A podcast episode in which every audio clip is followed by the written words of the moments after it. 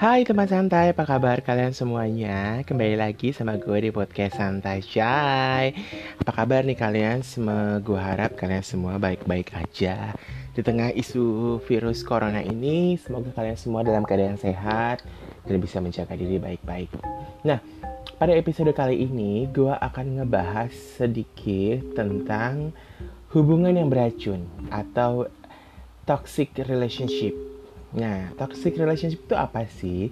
Toxic relationship itu merujuk pada sebuah hubungan yang ditandai dengan perilaku-perilaku beracun yang merusak fisik maupun emosional diri sendiri maupun pasangan. Jadi jika dalam hubungan sehat didominasi oleh rasa kasih sayang, rasa saling menghormati, dan penerimaan, maka toxic relationship itu kebalikannya.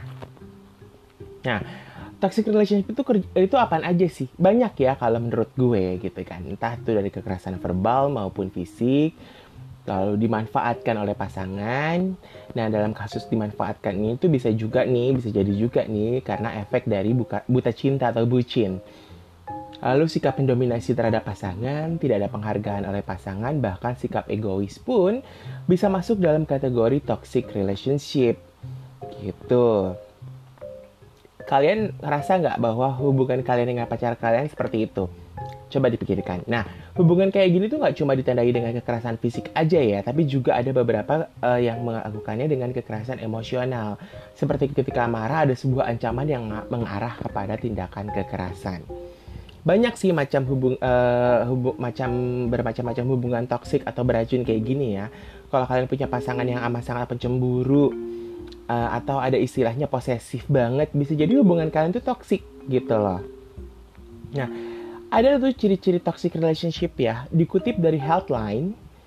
Uh, ciri-cirinya yaitu yang pertama adalah kurangnya dukungan dari pasangan sehingga pencapaian apa pun yang dicapai oleh salah satu orang yang terlibat dianggap sebagai kompetisi. Gitu kalau berdasarkan pengertian gue dari poin ini adalah bahwa misalkan pasangan kalian uh, yang cowok deh. Di antara cewek dan cowok. Yang cowok itu punya pekerjaan yang karirnya tidak terlalu baik daripada si perempuan atau si cewek. Si cewek ini punya karir yang bagus meningkat menanjak punya penghasilan yang lebih besar kayak gitu. Nah ini tuh bisa juga menimbulkan uh, toxic relationship. Karena si cowok merasa bahwa dia kalah daripada ceweknya gitu dan merasa bahwa si cowok tidak mendukung si cewek dalam uh, dalam hal misalkan uh, pencapaian dalam dunia kerja atau karir. Bisa juga uh, si cowoknya mungkin menerima, tapi si ceweknya yang merasa bahwa dia punya karir top, dia punya uh, jenjang karir yang lebih baik, tapi dia tidak menghargai si si cowoknya gitu. Karena ngerasa bahwa cowoknya ini punya punya pekerjaan yang biasa-biasa aja. Itu juga bisa memancing atau menimbulkan toxic relationship. Yang berikutnya adalah komunikasi yang beracun termasuk perkataan kasar kritik sarkasme hingga adu mulut. Artinya adalah pada saat kalian berdebat tiba-tiba muncul perkataan-perkataan kasar sindiran. Kritik itu tuh mungkin kalau kritik membangun it's okay nggak apa-apa. Tapi kalau kritiknya udah mulai mengarah kepada uh, kritik-kritik penghinaan atau ya itu tadi sarkasme gitu sampai akhirnya berantem dan adu mulut. Nah itu bisa jadi menimbulkan nanti uh, istilahnya kalian memberikan satu titik racun yang akhirnya bisa juga berkembang ke depannya. Jadi harus hati-hati juga kalian gitu. Lalu perasaan cemburu yang berlebihan. Nah seperti yang tadi gue bilang cemburuan atau posesif takut. Kalau misalkan nanti pasangannya diambil sama orang gitu. Kalian pernah nggak? Atau kalian sekarang saat ini menjalani hubungan yang pacaran tuh kayak iya gitu gitu. Kalian pikirin lagi. Bisa jadi kalian juga punya hubungan yang uh, beracun atau toxic relationship. Berikutnya adalah adanya kecenderungan ingin memegang kendali atas hubungan dan kehidupan pasangan. Artinya adalah um, kalian tuh ngatur kehidupan pasangan kalian. Kalian tuh masih pacaran belum menikah tapi kalian udah ngatur-ngatur. Kalau pacar kalian tuh kayak harus gimana harus gimana harus kayak gimana gitu. Itu juga menimbulkan akan gejala-gejala toxic relationship tuh akan ada dari perilaku yang seperti itu. Itu kalau menurut gue. Lalu perasaan benci stres dan frustasi. Ya ini efeknya sih sebenarnya. Jadi pada saat kita lagi pacaran lalu tiba-tiba hal-hal tersebut di atas muncul timbul lalu ada perasaan benci. Lalu ada stres. Gak ada frustasi karena tekanan dari pacar. Yang minta diturutin lah yang uh, posesif lah yang kecemburuan lah gitu yang dikit-dikit harus lapor harus bilang harus apa harus apa gitu. Nah itu kadang-kadang membuat pasangan tuh jadi frustasi atau stres kayak gitu. Nah itu juga akhirnya efek dari uh, toxic relationship atau bisa jadi tuh ciri-ciri uh, toxic relationship atau hubungan yang beracun gitu ketidakjujuran yang terus-menerus dilakukan artinya kalian suka berbohong. Udah. Udah tahu kan jelas kalau suka berbohong itu tuh artinya adalah ya udah.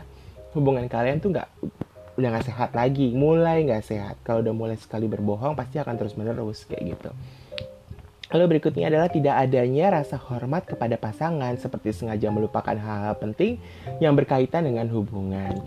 Uh, tapi kalau konteks yang poin ini sih kalau gue ngelihatnya gini, ada orang beberapa orang yang tidak memiliki daya ingat yang cukup baik. Artinya adalah ada beberapa pasangan yang dia tidak ingat kapan tanggal jadian, kapan first date gitu misalkan, atau kejadian-kejadian romantis apa yang pernah mereka jalani, yaitu biasanya kalian telah dulu apakah pasangan kalian itu sebenarnya nggak uh, ada rasa hormat atau memang dia tipikal orang yang pelupa. Karena berbeda efeknya gitu. Karena kalau orang yang memang benar-benar pelupa ya kan harus menerima itu.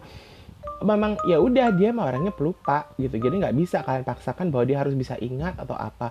Mungkin dia akan ingat beberapa beberapa uh, saat. Tapi mungkin uh, waktu waktu berjalan dia juga bisa jadi lupa lagi. Seperti itu. Jadi kalau menurut gue kalian juga harus tahu bisa membedakan di mana orang yang memang dia pelupa atau gak ada rasa hormat. Kalau gak ada rasa hormat ya benar-benar dia ngelupain hal-hal yang yang terjadi dalam hubungan kalian, baik itu dari hal-hal romantis atau hal-hal yang seperti jangan gak jadian atau apa. Nah itu tuh harus harus harus juga ditelaah gitu baik-baik. Jadi jangan sampai pacar kalian yang pelupa kalian anggap bahwa hubungan kalian sudah beracun. Nah itu jangan sampai seperti itu. Nah yang berikutnya adalah perilaku keuangan yang negatif seperti melakukan pengeluaran dalam jumlah besar tanpa berdiskusi dengan pasangan. Artinya adalah ini lebih kepada pasangan yang sudah berumah tangga. Artinya misalkan si suami punya hobi dengan uh, action figure lalu dia membeli sebuah action figure yang harganya mahal banget yang diimpor dari luar negeri gitu. Tapi dia beli itu tanpa harus uh, dia berdiskusi dengan pacar uh, dengan istrinya ya, bukan pacar, dengan istrinya bahwa uh, dia beli karena dia suka karena dia punya hobi yang seperti itu. Nah itu itu juga bisa menjurus kepada toxic relationship gitu. Nah yang berikutnya adalah salah satu pihak selalu mengikuti kemauan pasangannya sehingga melupakan kesehatan dan kebutuhan diri sendiri. Ya kan? Uh, seperti kayak misalkan minta dijemput tengah malam ketika kalian habis dugem gitu kan. Misalkan cewek-cewek mau girls night. Uh, minta dijemput ya jam 2 pagi, jam 3 pagi. Sementara si pasangan itu si cowoknya misalkan itu besok pagi harus ada uh, pergi keluar kota dengan pesawat pagi. Dia harus dia membutuhkan waktu istirahat yang cukup gitu kan. Kalian nggak mau ngerti gitu maunya pokoknya dijemput. Sesekali boleh tapi kalau misalkan udah keseringan tiap kali pasangan harus mengorbankan waktu sampai kesehatannya aja tuh dia nggak pikirin ya itu kalian juga harus berpikir yang toksik ke kalian bisa jadi gitu kan. Hubungan ini tuh udah gak sehat artinya seperti itu. Yang terakhir adalah mati-matian menjaga hubungan agar terhindar dari konflik karena jika terjadi dapat menyebabkan, menyebabkan masalah ekstrim yaitu jadi gini biasanya ada orang lagi uh, pacaran gitu terus ada ada berdebat ribut terus ya udah yang satu mengalah mengalah dalam artian uh, dia tuh nggak mau konflik itu berkelanjutan biar hubungannya tetap terjaga. Tapi hal tersebut terjadi terus menerus berulang kali, berulang kali, berulang kali, berulang kali. Kalau menurut gue ya itu udah gak sehat juga gitu. Artinya adalah ada di mana pasangan tuh ya udah yang satu berpendapat, yang satu mendengarkan gitu. Ada timbal baliknya bahwa setiap setiap orang kan punya pendapatnya yang berbeda masing-masing gitu. Saling menghargai aja sih sebenarnya.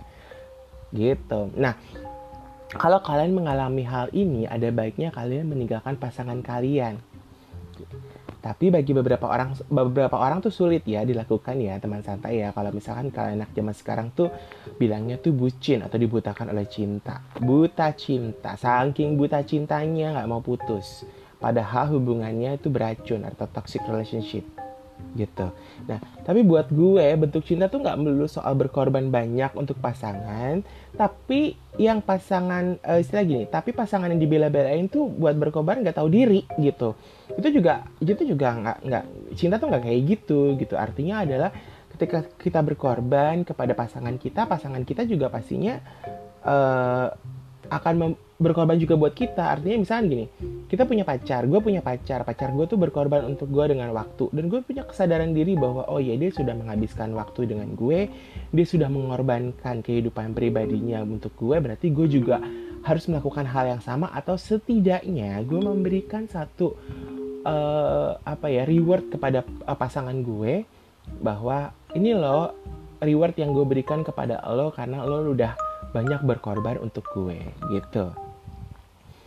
Jadi kalau menurut gue tuh cinta ya kayak gitu. Ya, kalau gue dibilang kayak uh, ih cinta bukan matematika ya tapi hal kayak gitu tuh perlu gitu. Karena nggak bisa cuma satu pihak doang. Ya, artinya adalah kalau satu pihak memberikan yang menerima mah enak. Yang memberikan lama-lama kan ciut. Artinya artinya bukan ciut artinya memberikan lama-lama juga uh, istilahnya sakit lah istilahnya dalam tanda kutip sakitnya artinya uh, dia dia ngasih terus gitu loh. Tapi dia nggak pernah bisa dia nggak pernah menerima dari pasangannya ya. Itu itu itu nggak sehat gitu. Nah uh, menurut uh, psych sentral ada tiga faktor yang membuat seseorang itu sulit untuk keluar dari lingka lingkaran toxic relationship. Yang pertama adalah karena banyaknya waktu yang diinvestasikan dalam hubungan sehingga seseorang merasa begitu amat sayang untuk menyerah dalam hubungan tersebut.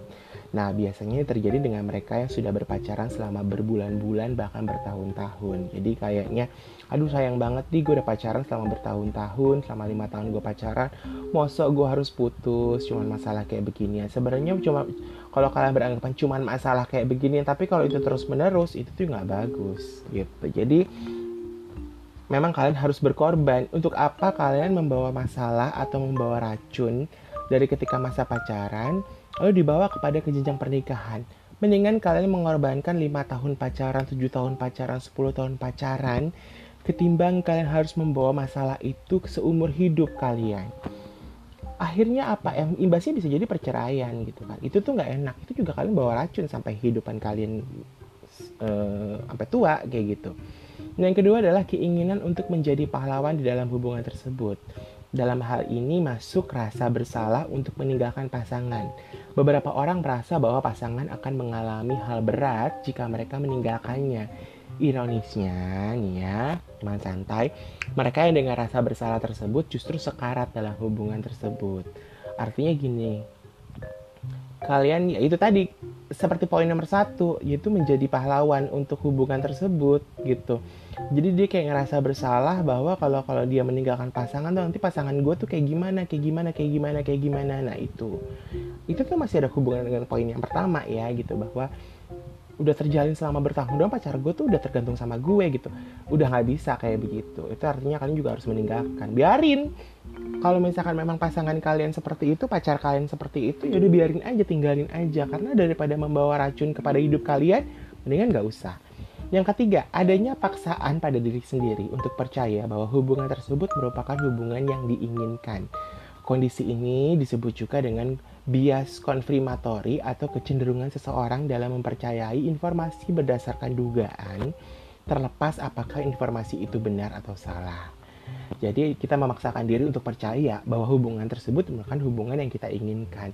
Kadang-kadang kan nasihat temen. Jadi lo sebenarnya dulu pacaran sama dia, pengen gak pacaran sama dia? Atau hubungan seperti apa yang lo pengenin? Kayak gitu. Gue tuh pengen yang begini, yang begini, begini. Memang ada ternyata dari pas, uh, ke di pasangan kalian gitu. Tapi tapi efek keluarnya, efek kepada kaliannya adalah nggak baik. Ya untuk apa? Untuk dipertahankan juga gitu. Jadi dan kalian juga akhirnya um, percaya dengan informasi yang hanya sebagai selepas dugaan doang gitu kayak oh dia dia begini dia begini dia begini ya kalian bisa mengerti sendiri dari poin ketiga ini deh kayak gitu nah toxic relationship ini tuh uh, tidak bisa sembuh tanpa adanya komitmen antar pasangan jadi jika sudah seseorang itu merasa dirinya sudah berubah demi hubungan tersebut, belum tentu loh pasangan melakukan hal yang sama. Coba dicoba, coba deh. Uh, kalian pikirkan kayak gitu. Jadi misalkan kalian banyak berkorban ter, uh, kepada pasangan seperti tadi gue bilang uh, berkorban untuk pasangan kalian berubah demi pasangan tapi pasangan kalian gak berubah demi kalian. Itu kalian pikirkan sendiri. Memang bukan matematika pacaran itu tapi ada baiknya hubungan itu kan ada timbal baliknya gitu. Pertemanan hubungan pekerjaan itu juga ada timbal baliknya. Sama jika hubungan percintaan juga seperti itu artinya jika kalian banyak memberi banyak kalian banyak berubah kalian banyak berubah nih. Sampai orang tua atau bahkan keluarga kalian ngerasa bahwa lo tuh berubah. Tapi berubahnya tidak ke arah yang lebih baik gitu kadang-kadang. Malah kadang-kadang arahnya nggak enak gitu. Ya itu mendingan kalian sadari itu gitu dari sekarang. Dan kalian harus mengakhiri hubungan tersebut. Gue akan ngomong banyak kalian mengakhiri hubungan apabila gue ada pernyataan-pernyataan yang gue sebutkan ya. Jadi jangan bosen. Nah coba deh kalau kalian mengalami toksik selama pacaran lalu kalian bertahan sama pasangan dan berlanjut pada sebuah hubungan yang lebih lanjut yaitu berumah tangga. Nah berarti kalian tuh bawa racun hubungan kalian tuh sampai mati. Artinya ya sekarang gini deh sampai hubungan pernikahan. Ya kalau misalkan sampai mati kalau kalian bercerai uh, kalau sampai mati ya agak agak lama juga ya. Kita nggak pernah tahu juga sih umur umur juga di tangan Tuhan kan ya. Teman kalau harus bercerai artinya kalau bercerai itu kalian akhirnya kayak uh, meninggalkan racun dalam diri kalian seumur hidup akhirnya. Gitu. Karena bercerai itu pun juga akhirnya efek dari toxic gitu. Jadi si racun itu memberikan efek samping ketika kalian bercerai ada sakit hati, ada perasaan terluka di dalam diri kalian. Bahwa ternyata rumah tangga kalian tuh hubungannya tuh tidak baik seperti itu. Jadi coba kalian pikirkan lagi. Hmm, gue ngomong lagi kan. Gitu. Tapi ya apa kalian mau menikah tapi akhirnya bercerai? Pasti kan banyak orang yang menikah dengan tujuan sampai akhir hayat gitu kan. Sampai nanti maut memisahkan sampai sampai kakek nenek sampai pokoknya sampai akhir hayat lah. Kalian menikah kan pengennya seperti itu sekali seumur hidup. Tapi kalau kalian menikah akhirnya bercerai ya gimana? Bercerai itu nambah masalah baru loh. Korban materi, waktu, perasaan juga perasaan diri kalian. Kalau misalkan rumah tangga udah ada anak, oh, itu udah semakin menyiksa batin dan perasaan kalian. Artinya adalah kalian juga nyebar nyebar nyebar racun kepada anak-anak kalian gitu loh bahwa orang tua gue kok nggak harmonis gitu. Orang tua gue, gue gue punya keluarga tapi keluarga gue tuh broken. Memang ada beberapa mereka yang broken home artinya orang tuanya bercerai tapi hubungan orang tuanya baik-baik saja. Ya itu perbandingannya berapa? Banyak kok. Hampir rata-rata adalah ketika mereka bercerai, hubungannya dengan mantan itu nggak baik gitu dan akhirnya berimbas kepada anak-anaknya. Artinya kalian nebar racun juga kepada anak-anak kalian. Kayak gitu. Jadi ya Nah, supaya bisa keluar dari hubungan beracun ya kalian harus keluar dari hubungan tersebut. Kalau kalian masih pacaran, kalian bisa putus. Nah, itu tadi gue bilang. Jadi jangan sampai pada saat nanti sudah menikah keluar dari hubungan tersebut itu tuh akhirnya bukan menghilangkan racunnya jadi adalah bikin racun tuh jadi netep gitu kan nah ketika masih dalam tahap pacar ya bagus gitu kalian lebih baik putusin untuk pasangan tapi kalau ternyata udah dalam rumah tangga itu udah makin sulit lagi karena kalian tidak bisa yaitu tadi poin-poin dari ciri poin-poin yang poin-poin yang gue sebutkan tadi itu akhirnya terjadi dalam rumah tangga gitu. Kenapa? Karena ini udah rumah tangga bertahun-tahun, masa harus bercerai atau mungkin berusaha untuk mengalah karena hubungan ini tuh masa kita harus bercerai. Nah, itu yang harus ditanamkan dari e, berpacaran. Makanya itu ada pentingnya kenapa kita harus berpacaran dulu. Supaya apa? Supaya jangan sampai rumah tangganya itu menjadi rumah tangga yang beracun. Bukan sekedar relationship toxic atau toxic relationship kayak gitu jadi coba deh kalian introspeksi diri bersama dengan pasangan gitu saling uh, saling terbuka saling saling coba evaluasi ini hubungan kita seperti apa itu harus bisa dilakukan selama ya per berapa waktu gitu lah ya kalian atur sendirilah. Namanya juga pasti pernikahan ya. Gue juga bukan konsultasi pernikahan atau gue seorang penasihat pernikahan ya. Tapi menurut gue menurut gue sebenarnya dalam hubungan satu satu hubungan seperti pernikahan itu memang perlu adanya introspeksi diri dari masing-masing pasangan gitu kan. Nah kalau buat kamu yang masih pacaran ya ya udah tinggalkan udah udah bisa tinggal putusin aja. Tapi ini juga juga juga agak beresiko juga buat mereka hanya berpacaran tapi mereka tinggal dalam satu atap. Artinya adalah kayak kumpul kebo atau bahasa Belandanya adalah saberleven gitu. Nah itu konfliknya akan lebih parah daripada pacaran yang tidak hubungan uh, tidak satu atap gitu. Artinya uh, resiko dengan tindakan kekerasan tuh ada. Karena pihak yang pihak pihak yang satu ngerasa bahwa gue nggak ada hubungan gue mukul-mukul aja gitu. Atau misalnya gue ngomel-ngomel aja gue yang istilah gue nggak terikat dalam satu uh, hubungan pernikahan gue bebas-bebas aja. Nah itu itu bahaya gitu. Karena nikah enggak tinggal seatap tapi hubungannya toksik hmm. Nah teman santai uh, hubungan-hubungan kayak gini kok nggak cuma berlaku ya untuk perempuan ya? Artinya bahwa gue memberikan ini nggak cuma buat kepada perempuan tapi juga pada laki-laki yang juga kalau merasa pasangan yang kalian itu membawa hubungan yang ke arah toksik ya putusin aja. Karena sikap tidak baik dalam hubungan tuh nggak cuma terjadi dari pihak perempuan aja tapi juga dari laki-laki. Artinya ada beberapa cewek-cewek yang manfaatin cowok. Ya misalkan cowok itu nggak ganteng tapi kaya raya. Terus kalian memanfaatkan cowoknya itu. Eh yang penting yang penting gue uh, bisa dikasih duit gue bisa diajak jalan-jalan atau gue dapat enaknya dari laki gue gitu apa segala macam tapi kalau sebenarnya nggak cinta sama laki sama pacar pacar kalian gitu. Artinya kalian menciptakan hubungan yang beracun kasihan juga kan cowok digituin gitu kan. Nah si cowok juga kadang-kadang karena kebutaan cinta nih kayak karena bucin ya udah diturutin diturutin diturutin apa pun diturutin. Nah itu udah akhirnya itu tadi gue bilang nggak baik banget gitu. Dan hubungan itu juga akhirnya nggak pantas untuk dipertahankan. Lebih baik tuh kalau nggak usah pacaran baik ya memang ada orang yang ya makanya kalau bilang ah oh, bullshit kalau misalkan kita cari pacar pacar kita yang menerima kita apa adanya. Oh ada kok yang seperti itu. Justru dengan apa? Pada saat kalian merasa pengen diterima apa adanya kalian menerima orang lain apa adanya dulu. Nah itu.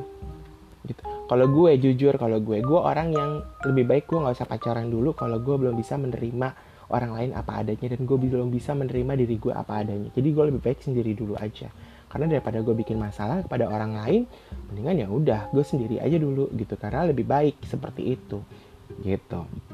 Nah kalau kalian sebagai cewek juga selalu nuntut hal-hal yang egois nggak mikirin kalau kalian tuh uh, maksudnya nggak mikirin uh, istilahnya nggak mikirin pasangan kalian si laki-laki itu juga ya. Ya gimana ya uh, ya itu tadi kayak gue bilang gitu. Mendingan tuh kedua duanya tuh sama-sama saling take and give nah namanya pasangan ya. Aduh udah deh. Bye kalau misalkan toxic. Nah hubungan yang baik itu kan seharusnya kan saling ada pengertian, saling mengasihi, saling menghormati dan saling menghargai, kayak gitu kan? Ya dong, gak banyak nuntut. Menuntut boleh, tapi menuntut yang masuk akal dan hal-hal yang wajar. Menuntut untuk kebaikan pasangan, menuntut untuk kebaikan satu hubungan, menuntut untuk kebaikan diri kita juga, it's okay. Tapi kalau menuntut udah kepada hal-hal yang gak penting atau hal-hal yang cuma ngerugiin pasangan atau ngerugiin hubungan, mendingan juga Hmm. Pikirin sendiri deh teman santai. Nah, sekarang kalau ada yang beralasan, ih, zaman sekarang ya, nyari cowok tuh yang kerjanya baik dan bisa membawa masa depan ke arah yang lebih baik. Ya, emang makanya cari pasangan yang sesuai dengan kriteria kalian dan yang kalian juga harus tahu diri. Gitu. Jadi artinya memang benar. Misalkan kayak cewek mau cari cowok yang bisa bawa ke masa depan yang lebih baik. Artinya di sini kalian tuh dua dua orang ya artinya laki-laki dan perempuan uh, konteksnya adalah ya udah dua manusia ingin menjalin satu hubungan lalu pengen uh, istilahnya membawa masa depan kalian ke arah yang lebih baik. Artinya adalah kalian kerjasama gitu. Kalau menurut gue ini ini pandangan uh, teman santai jangan ngerasa bahwa gue ini ngajarin kalian atau gue sebagai ahli pasang uh, berpacaran ya. Tapi gue lebih kepada gue mengungkapkan apa yang menjadi pendapat dan opini gue gitu. Jadi jangan uh, no apa jangan jangan apa ya no hard feeling lah gitu loh. Gue gak ada tekanan lah dari gue gitu. Ya terserah kalian sih gitu kan. Cuman gue ngasih gambaran-gambaran aja sedikit gitu kan. Gitu. Nah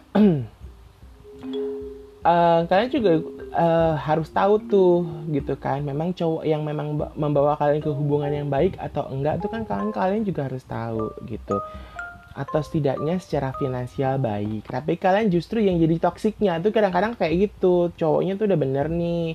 Tapi malah ceweknya yang begitu. Atau misalkan ceweknya udah bener nih. Tapi cowoknya jadi toksiknya.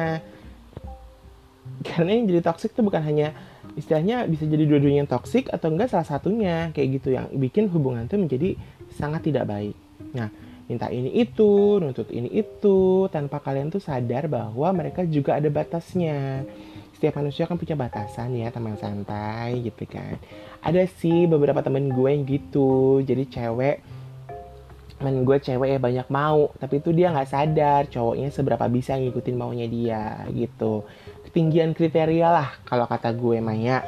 Gitu akhirnya semua cowok dituntut tinggi. Padahal kan nggak bisa kayak gitu terus. Jadi dia tuh pengen cowok yang ini yang begini yang begini yang begini yang begini. Setiap pacaran cuma berapa lama putus berapa lama putus. Karena dia ngerasa bahwa cowoknya itu nggak bisa memenuhi kebutuhannya dia atau tidak memenuhi kriterianya dia gitu. Tapi itu nggak bisa. Nobody's perfect kalau menurut gue.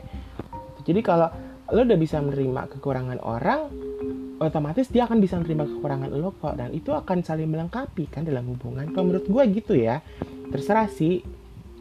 Nah cowok juga jangan gitu. Cowoknya kerja lo sebagai cowok nggak kerja.